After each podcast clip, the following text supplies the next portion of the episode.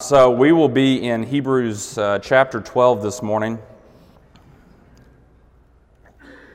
And I think there it is.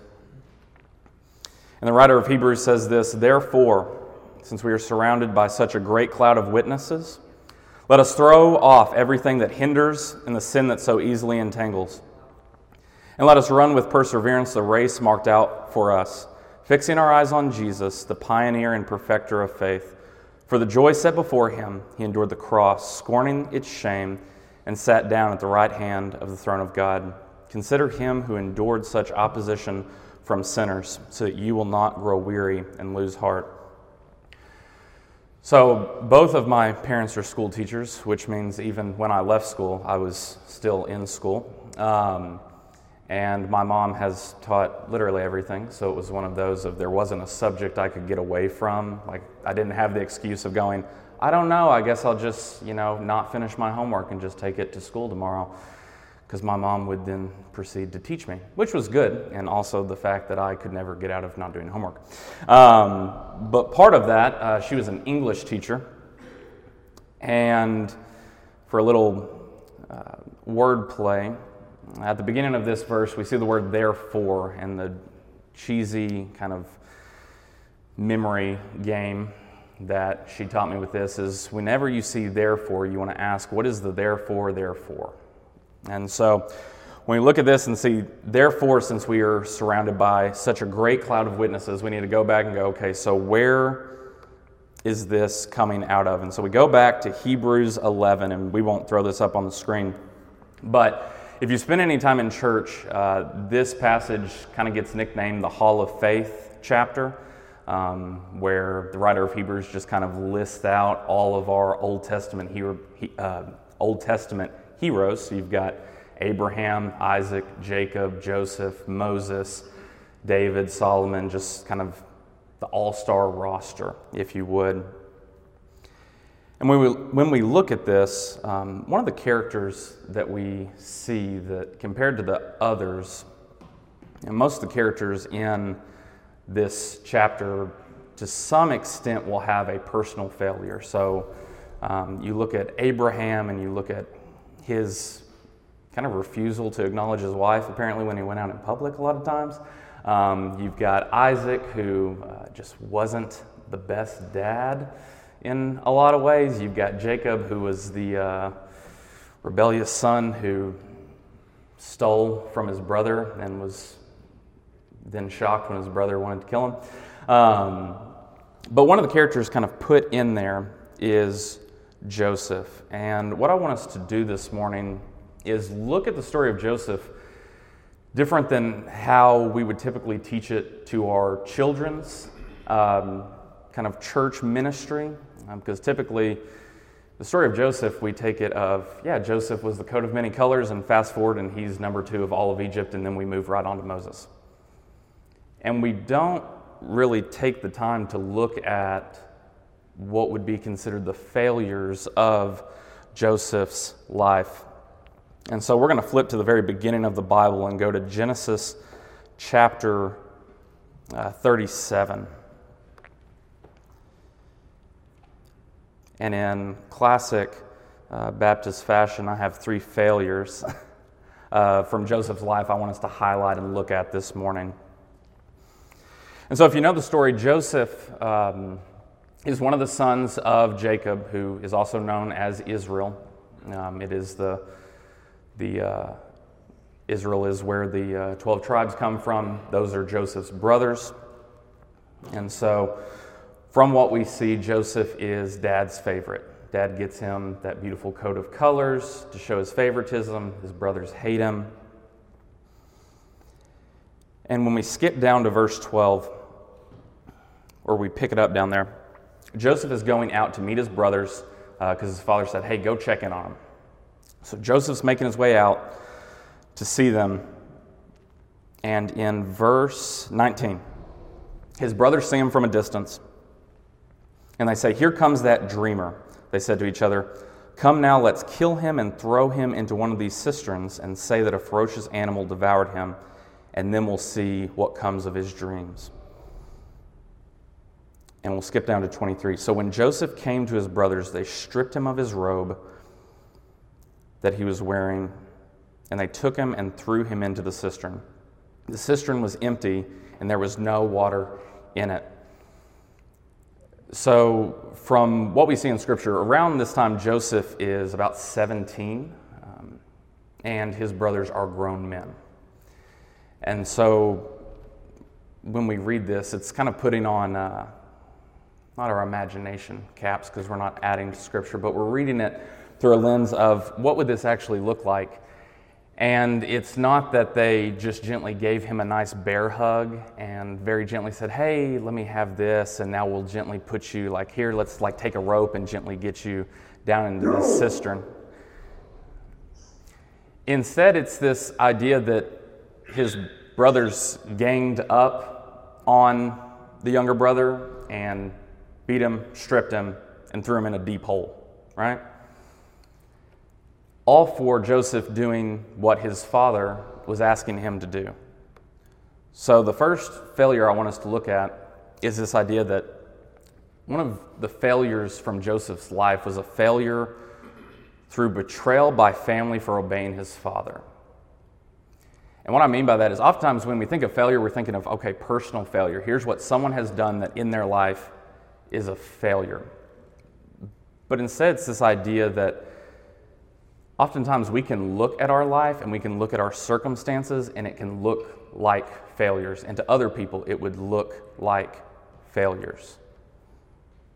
And so, Joseph getting beat up by his brothers and thrown in a hole, and then later in verse 37, we'll see him being sold into slavery. I don't know about you, I would qualify that as a personal failure of life. Um, going from dad's favorite, being able to have the run of the house to being sold into slavery, being sent to Egypt. Then we continue on. We're going to skip over to verse 39, or chapter 39, sorry. And so then we get Joseph heading to Potiphar's house. And so in verse 2 it says, The Lord was with Joseph so that he prospered, and he lived in the house of his Egyptian master. And so the captain of the guard of uh, Egypt, his name was Potiphar. And so Joseph, uh, being sold in slavery, gets sold to Potiphar. And what we see is the Lord was with Joseph. So, despite being sold in slavery, despite being sent to a foreign land, despite being taken away from his father and his family, the Lord is still with Joseph. And we see that the Lord gives success to Joseph in everything that he does. So much so and remember, Joseph is a slave and we see in verse 6 So Potiphar left everything he had in Joseph's care. With Joseph in charge, he did not concern himself with anything except the food he ate. So the Egyptian captain the guard has seen such, such success with this Hebrew slave that he puts him over his whole house. Right? So, in the midst of Joseph's what would look like failure from the betrayal of his brothers, God has used that to push him forward into success. But those pesky Egyptian women. Later in this chapter, we see Potiphar had a wife who uh, thought Joseph was the stuff. Um, and so, even scripture says that uh, Joseph was well built and ham- handsome, and that Potiphar's wife found him very attractive and said, Come sleep with me.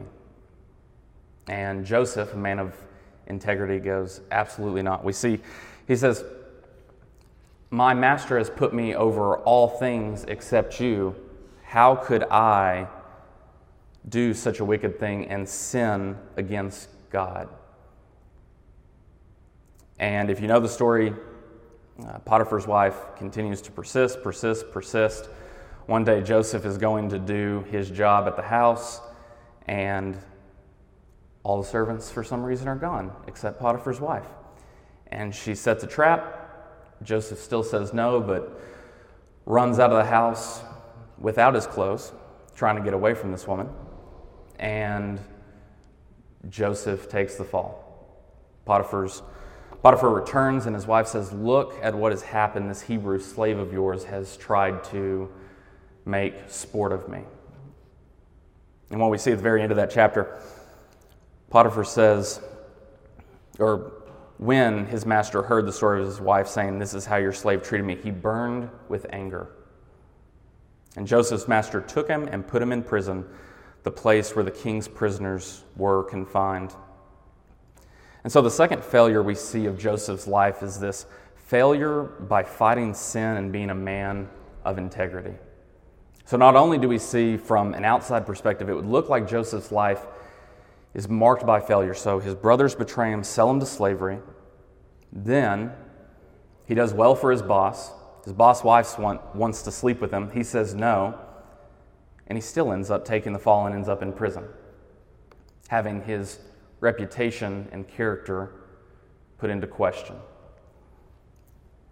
But we see at the end of the chapter, but while Joseph was there in prison, the Lord was with him. He showed him kindness and granted him favor in the eyes of the prison warden. So the warden put Joseph in charge of all of those held in the prison. And he was made responsible for all that was done there. And the warden paid no attention to anything under Joseph's care because the Lord was with Joseph and gave him success in whatever he did. So again, we see as Joseph's life would seemingly be marked by failure, God is still with Joseph. And so we continue to kind of weave through uh, Joseph's story, and we get to kind of one of the more common parts that we teach our children, which is the story of the cupbearer and the baker. And so while Joseph's in prison, there's the king's cupbearer and his chief baker get thrown into prison, and they both have dreams. And while Joseph is in charge of the prison, he comes to him and goes, Why are you downcast? And they go, Oh, we've both had dreams. And Joseph's response, and remember, Joseph has been sold into slavery, thrown into prison. And Joseph's still giving honor to God when he responds with this Do not interpretations belong to God? Tell me your dreams. And so the cupbearer and the chief baker, they tell Joseph their dreams and he interprets them and tells the cupbearer, hey, you're going to, in a few days, you're going to be restored to your place. And to the baker, he says, not so much. You're going to be stuck and hung high. And as Joseph had interpreted three days later, uh, when Pharaoh, uh, it was his birthday, he brings out both the uh, cupbearer and the chief baker, and things are fulfilled as Joseph had interpreted those dreams. And so we see this cupbearer who was in prison, risk of death, gets set free, and is comforted by the words of Joseph. We see at the very end of verse or chapter 40, in verse 23, it says, The cupbearer, however, did not remember Joseph, he forgot him. And then the very next chapter, at the very beginning of it, it says, when two full years had passed.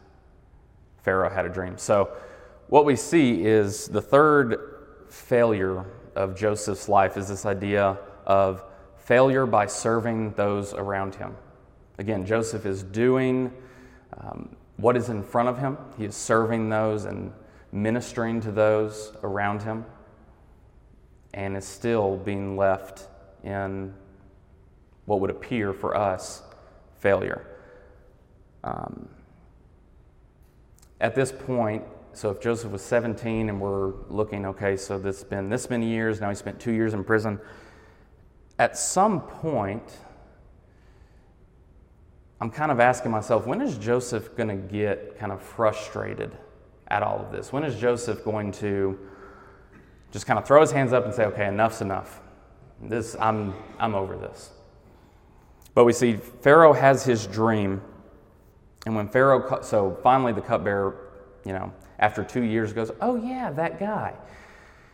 Tells Pharaoh, Pharaoh calls him in. And here's what Pharaoh asked him He said, I had a dream that no one can interpret, but I've heard it said that you, when you hear a dream, can interpret it. And Joseph's response is, I cannot do it, but God will give Pharaoh the answer he desires.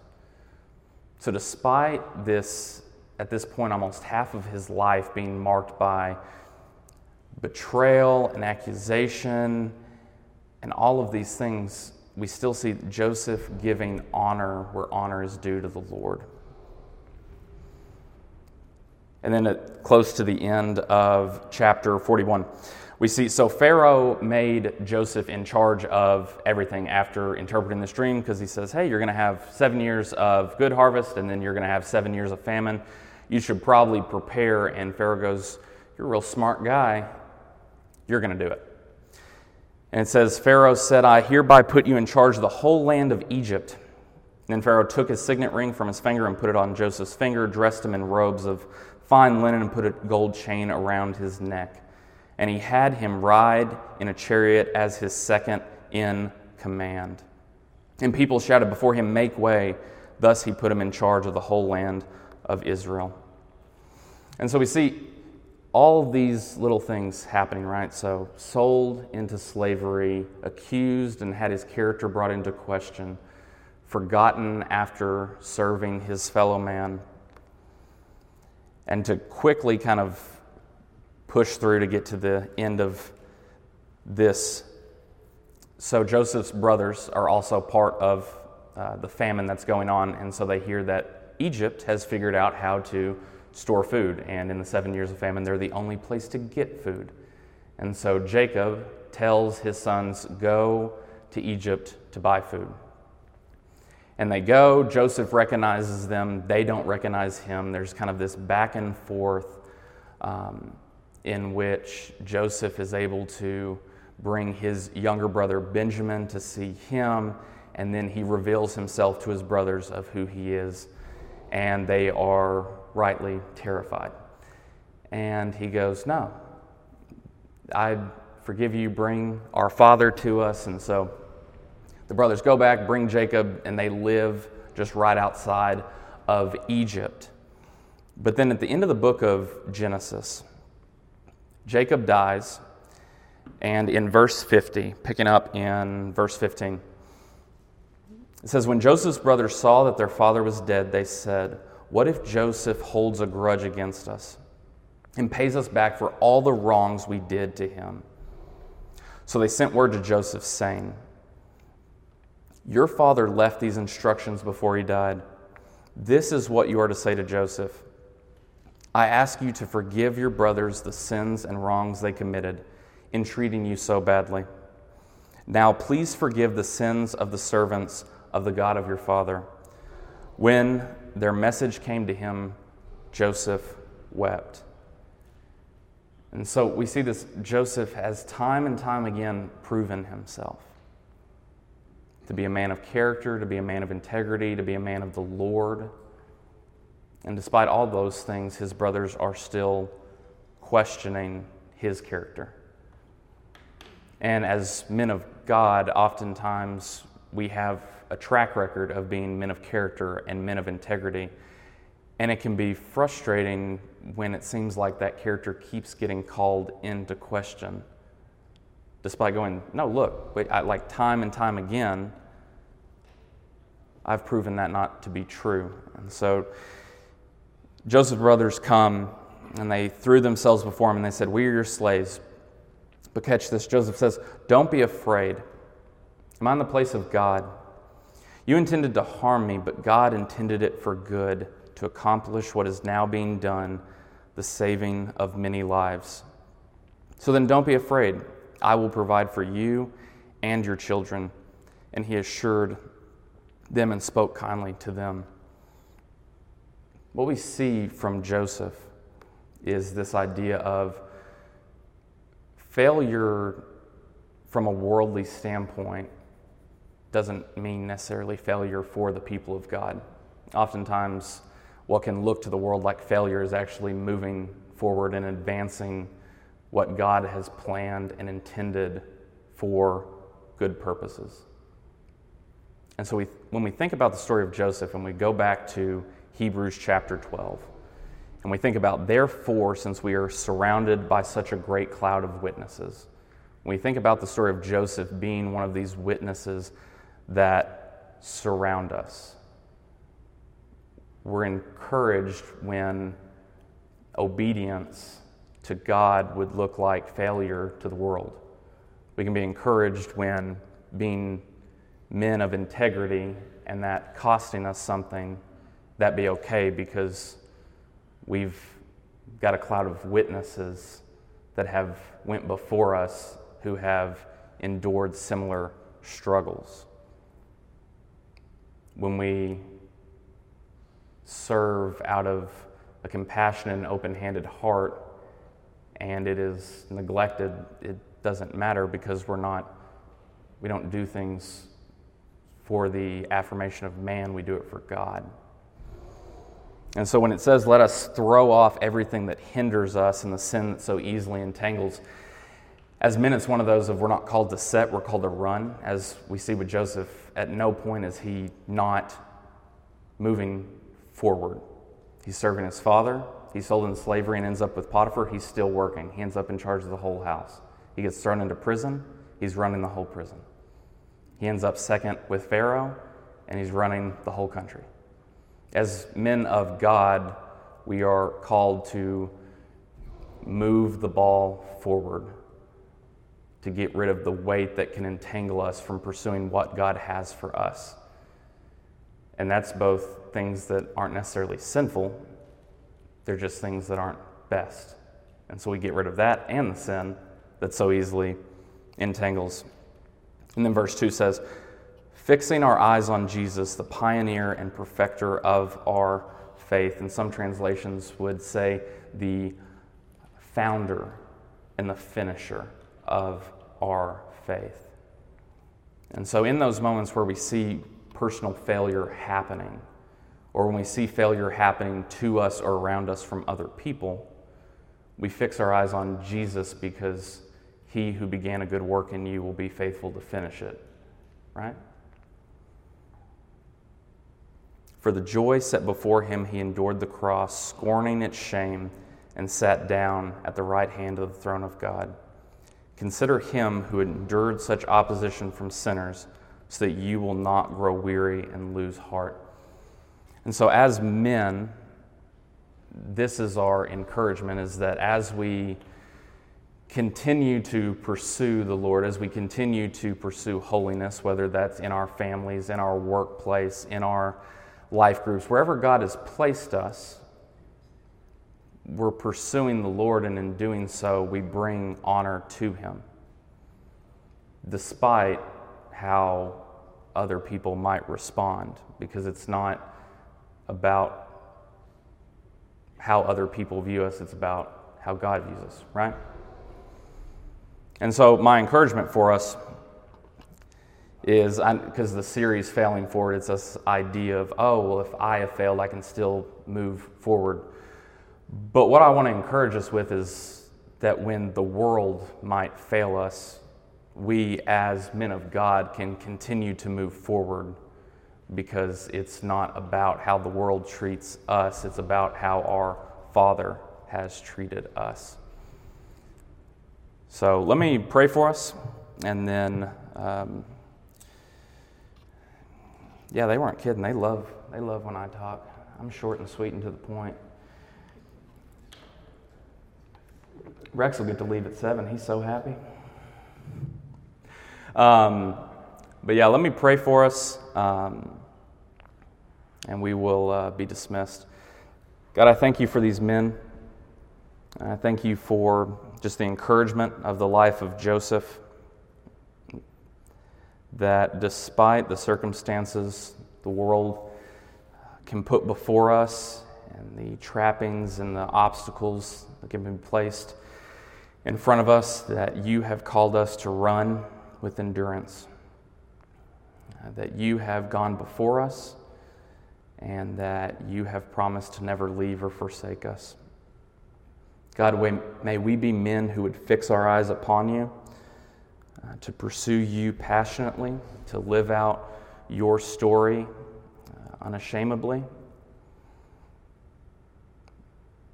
That it would not be by our talents and skills that you have given us, but that we would declare it is by your goodness and your grace for your glory alone that we see success in our lives. both when we would see it as a success and even when the world would see it as a failure. That we know that you are the good God who is working all things for the good of those who love you. God, I thank you for these men. I thank you for the opportunity we have just to open your scripture and to hear from you, God. It's in the beautiful name of Christ we ask these things. Amen.